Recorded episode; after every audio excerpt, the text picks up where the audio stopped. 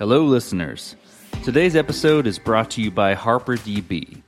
You may recognize the name HarperDB from my interview with Kyle Bernhardy in Season 5. HarperDB touts simplicity without sacrifice. HarperDB's global application platform makes product innovation easier, user experience better, and saves companies millions. Check out the product at harperdb.io. Well, today I have Jaxon Repp on the show, the head of product for HarperDB. He has 25 years of experience in architecting, designing, and developing enterprise software. He's founded three tech startups and has consulted on multiple IoT and digital transform initiatives. Jaxon, thank you so much for being on the show today. Thank you so much for having me. Absolutely. Before we go too far, tell me a little bit more about you. I like to call myself a partially reformed developer with a liberal arts degree from a state university who got in on the ground floor, Gladwell outlier style, at exactly the right moment when we were building sites that you could probably build in WordPress in an hour, and we were getting to charge a million dollars for them. So it seemed like a really nice way to make money for somebody whose other employment options were decidedly more liberal artsy. It sort of bridged the gap between art in terms of user interface and user experience and technology in terms of storing and persisting data and delivering functionality. Uh, we weren't building anything fancy back then, but these were the first websites out on the internet. So it sounds like it was pretty opportunistic then. That's that's really cool. It's it's really interesting to think about, you know, what we can do today in 5 minutes in a WordPress site versus what it took to do it before. It was a Herculean effort before the frameworks were out. Absolutely. And when you consider what truly drives a lot of the most popular applications like Google, the massive level of data and indexing and intelligently being able to access every published word on the internet in a matter of you know a few milliseconds is is a truly astounding you know journey from from where we started where there was a server and it served you the images and the functions and the data and and god forbid 100 people tried to access it because then then everything failed well well tell me how you got involved with your current venture with harperdb Sure. I was working at an IoT platform startup, and we were, we like to say we were database agnostic. The more I was focusing on the streaming aspect of the data and the and the modification in flight, the more I realized we were more database antagonistic. And I and I saw the writing on the wall. I was like, we need to integrate tightly with something that is has a very small footprint, is extremely efficient, is comfortable moving data around, because this edge computing slash IoT appears to be the next and most sensible target for machine learning, and that's obviously that's built on data. Uh, so I started shopping around for a database that I could integrate into our platform. We were sort of a drag and drop low code environment, so I wrote uh, a block for HarperDB. And while I was doing that, I, I came across some outdated documentation. Here, let me rewrite this and send this off to them. Um, they actually had a job posting and and talked to them just initially one one interview and I found a couple other things as I was trying to integrate it into a high volume uh, system and eventually they invited me in for an interview we were just closing down and becoming a remote company for the IoT platform and I needed to not be in my office or not be in my home with my children during the day and HarperDB offered me uh, the opportunity to come work for them part time, but give me office full time. From there, I became the first true power user of HarperDB. I, I broke it every day and and kind of got to tailor it to the sorts of real world workloads and, and use cases that that I had been seeing for decades in this you know digital industrial Internet of Things uh, digital revolution. It really fit the bill for a lot of the things we were doing in IoT. And I think the challenge with that with the company that I was at is we were an entire platform that was demanding that you sort of change the way you work, right? And there's a lot of IoT developers and they're very proficient with compact C code. And we were asking them to change how they work, move to this UI, move to a drag and drop system. It was very easy to sell to the executives, but there was so much pushback from, you know, the rank and file developers that we just couldn't seem to get traction. You know, as that wound down, I realized in HarperDB, we're not asking you to reinvent the wheel. We're using all of the pieces and parts that you're already super familiar with as a developer, but we're solving the problems of scale and speed to market and not requiring me to learn anything new or abandon the skills I've developed over over time. I mean, that sounds from a developer's perspective, that sounds like a like a dream. So, uh, what are those problems that you set out to solve with scale? What what are those those problems that you're removing from the uh, the app the, the application developers you know process? One of the best examples of making things easy for developers was was MongoDB and, and the concept of document stores, right? The the idea that while you're developing an app and you don't really know what you don't know, it's the Rumsfeldian paradox. You you're not sure what you're supposed to capture. So man, designing a database and defining all your columns and your and your data types and your and your lengths and then having to go back and basically truncate and, and, and change the columns because you decided to add a form to a field. MongoDB like took that all away. Like everything just worked because it didn't care. As you grew, though, you started to realize that you know a couple of things. One, most data is inherently relational, and not being able to do a join, a performant join in the database having to use external tools like aggregates were a real massive change to the way we were used to getting data. So, so the idea that it a document store that wasn't able to fit with you know the tools and languages and skill sets that I already had, all of a sudden, once I started to try to join data, was inhibiting. The next part was as you started to scale or do more complex operations, managing indexes was one of those things. I've worked at large Fortune 50 companies where you know DBAs handled that. That's a full-time job for people.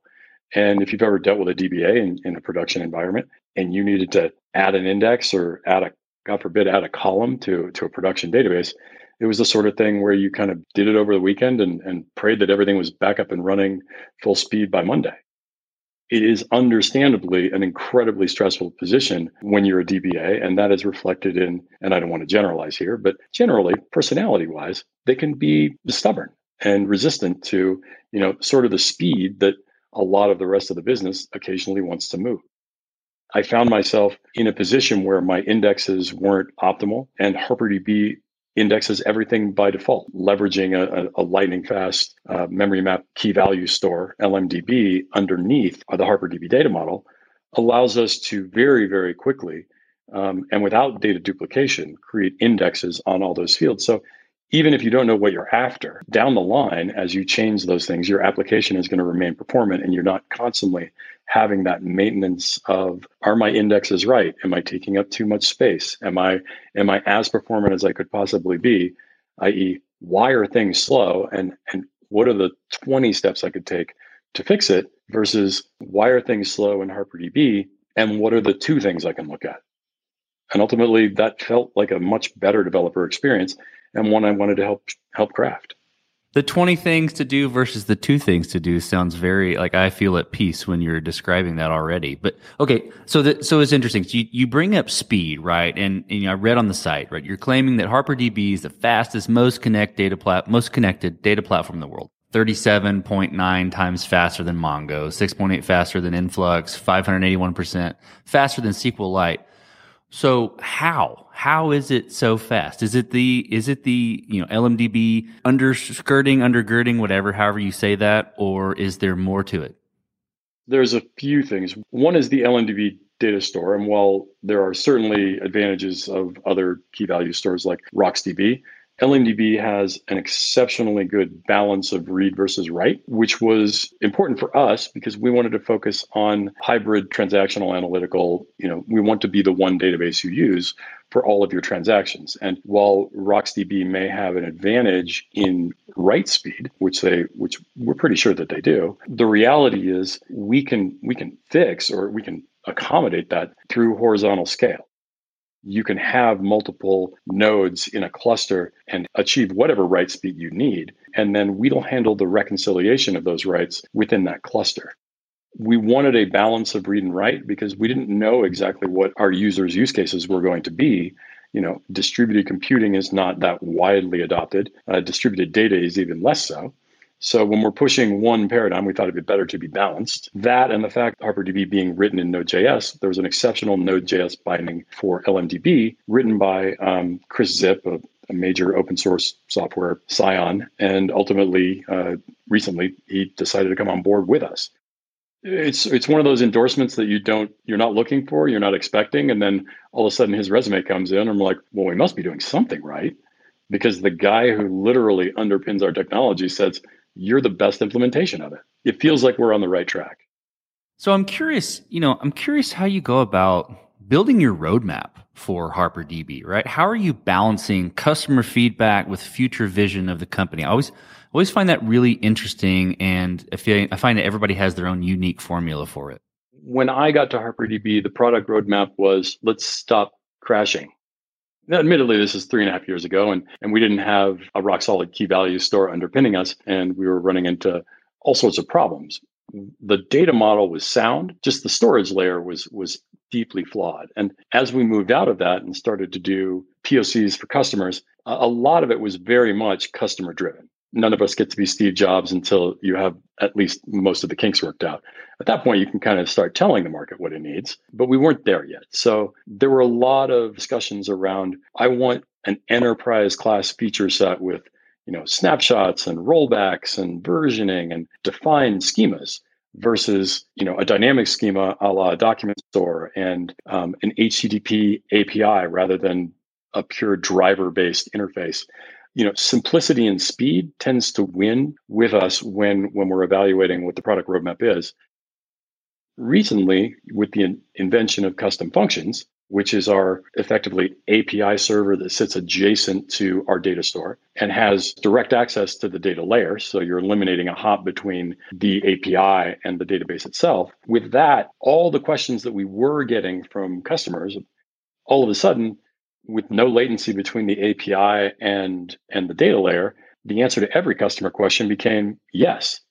You can build a custom function for that. I can build a custom function that does that in 10 minutes. And here's a POC for you. Go ahead and tune it to your liking, extend it, and it really shifted our product roadmap from one of how many features can we jam into core and still feel good about maintaining and owning, you know, that functionality versus how can we make this custom function platform as flexible and easy to use and extensible as possible. So we've executed machine learning on the edge using custom functions, classification and recommendation engines.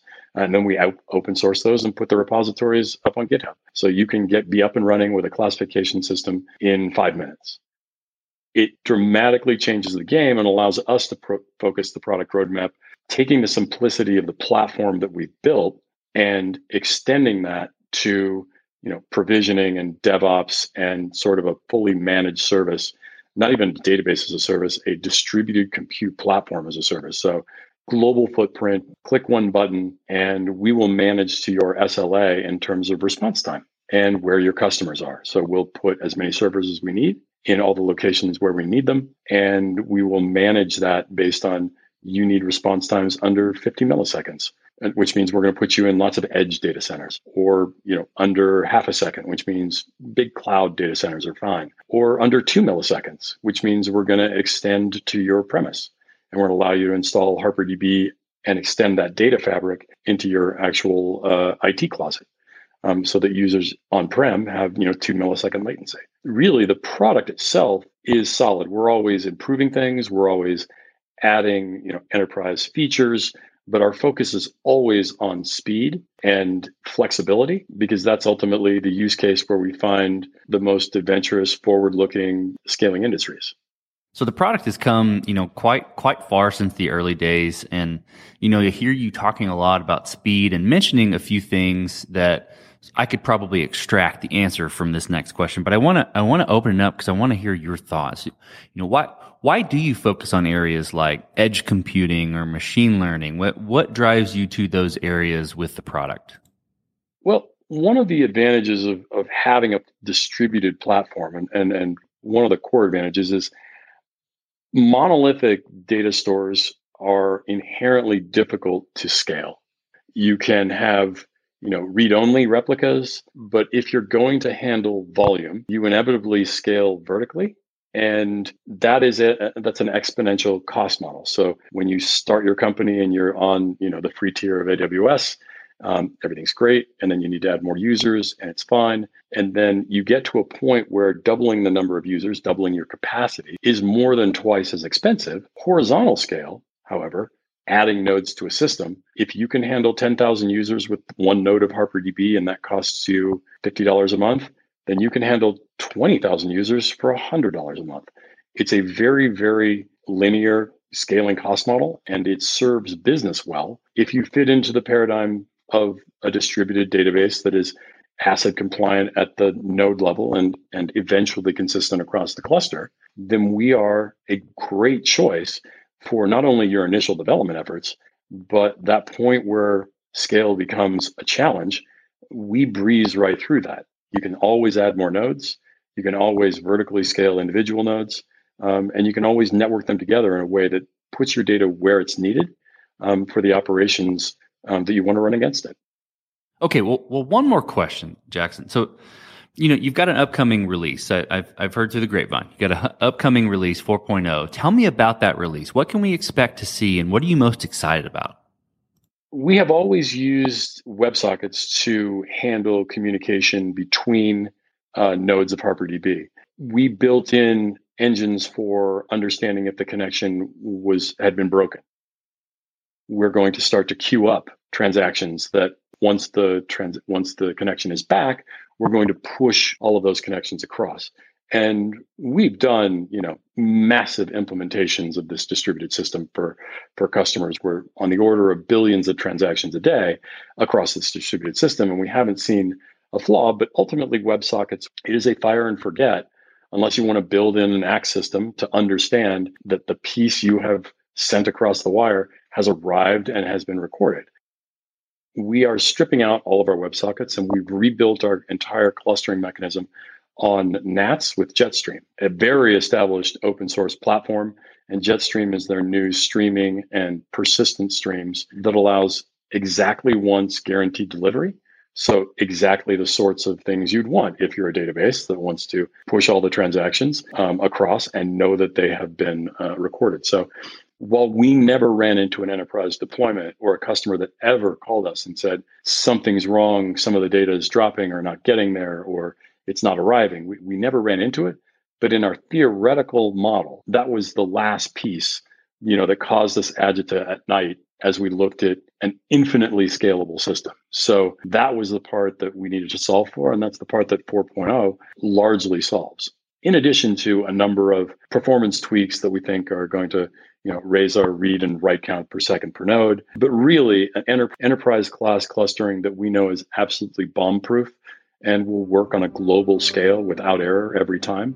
Uh, that's that's the big thing that we're most excited about. That's really, really great stuff. Well, Jaxon, thank you for being on the show today and telling me all about HarperDB, the product, the problems you're solving with speed, and uh, the upcoming 4.0 release. I think it's super exciting. Again, thank you for being on the show today. You're very welcome. Thank you for having me. Super exciting stuff with Jaxon from HarperDB. Really interesting stuff about the replacement of sockets with Jetstream. Be sure to check out the product at harperdb.io. It allows you to innovate more easily through custom functions, auto indexing, and dynamic schemas, eliminate latency, and provides a performant and cost effective system at scale. Again, check out the product at harperdb.io. Save big money on plant protection supplies. Now at Menards. Defend your garden with Triazicide Insect Killer. Its fast acting formula protects lawns, vegetables, and many other plants. It kills more than 260 insects by contact, above and below ground. Choose from ready to spray, concentrate, or granular. Save big money on Triazicide Insect Killer at Menards. And check out our weekly flyer on menards.com for all the great deals happening now. Save